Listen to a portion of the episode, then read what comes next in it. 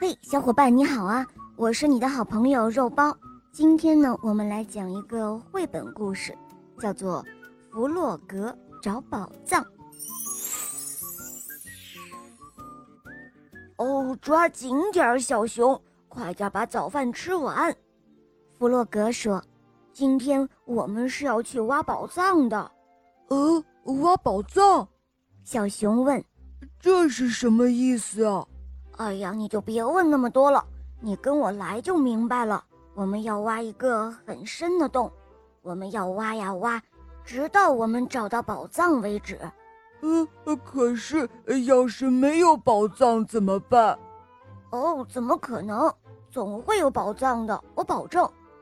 哈哈，到了，这就是我们要找宝藏的地方。哦，就在这儿。诶，你怎么知道？啊，我就是知道。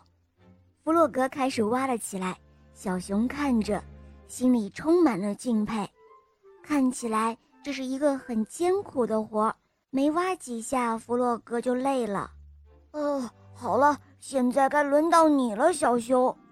小熊吃不准，但还是接过铲子，他开始勇敢地挖起来。可是铲子对他来说太大太重了。过了一会儿，弗洛格说。哦，这可不行！按照这个速度，我们永远都找不到宝藏。哎，还是把铲子给我吧。于是，小熊看着弗洛格挖洞，弗洛格越挖越深，小熊都快要看不见他了。哦，弗洛格，有有宝藏了吗？这时候，弗洛格的声音从地下深处传来：“小心啊，小熊，一块石头出来了。”可是小熊没有听见，它朝洞里探过身去，然后小熊也掉进洞里。就这样，他们俩坐在了又深又黑的洞里。呃，现在怎么办？我我饿了，我要回家。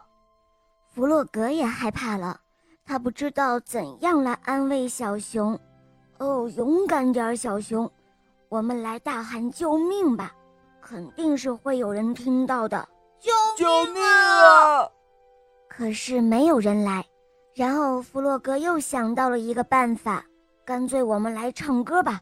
我们来唱一首坐在洞里的歌，鼓舞我们自己。哦，鼓舞。月亮升起来了，夜幕降临了。弗洛格和小熊唱啊唱，一直唱到累得睡着了。虽然他们离自己温暖的小床那么的遥远，第二天一大早，鸭子出门散步的时候，偶然遇到了一个沙堆，嘎嘎嘎，多么奇怪呀！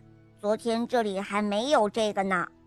然后他看到了那个洞，他就去找小猪。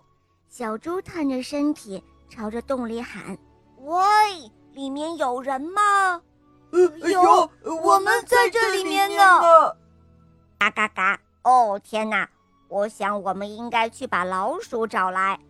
小鸭子飞快地跑去找老鼠，扯着嗓子叫道：“老鼠，老鼠，快来！弗洛格和小熊被困在洞里了，他们出不来了。”老鼠完全知道应该怎么做，它从谷仓里扛来一把梯子，就和小鸭子急忙赶往事故现场。老鼠把梯子放到洞里，可是。洞太深了，梯子很快就不见了。小熊非常小心地往上爬。当他接近洞口的时候，朋友们把他拉到了安全的地方。接下来就轮到弗洛格了。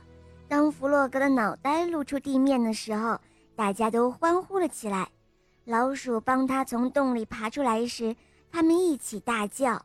这时候，野兔焦急地问：“哦，可是你们在下面做什么呢？”这么深的洞也太危险了，我们必须马上把它填起来。哎呀，这都怪我！弗洛格轻声地说：“我答应小熊我们会找到宝藏，可是这里什么都没有。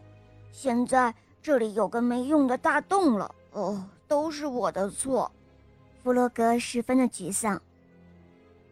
不过你已经找到宝藏了，老鼠严肃地说。他蹲下身来。把躺在边上的那块石头捡了起来。瞧啊，这块石头已经超过一亿年了。老鼠用袖子不停地擦着那块石头，直到把它擦亮，然后他把石头递给了弗洛格。弗洛格不敢相信自己的眼睛，他高兴得眉开眼笑。哦，太棒了！谢谢你了，老鼠。不过我觉得这是小熊的宝藏，我要把它送给小熊，因为它那么勇敢，而且我也答应过他。好了，宝贝们，今天的故事就讲到这儿了，不要忘记关注“肉包来了”。订阅肉包的专辑哦，这样收听起来会更方便。小伙伴们还可以收听肉包讲的其他童话，比如说有格林童话、小木偶匹诺曹，还有公主童话，赶快一起来收听哦！拜拜。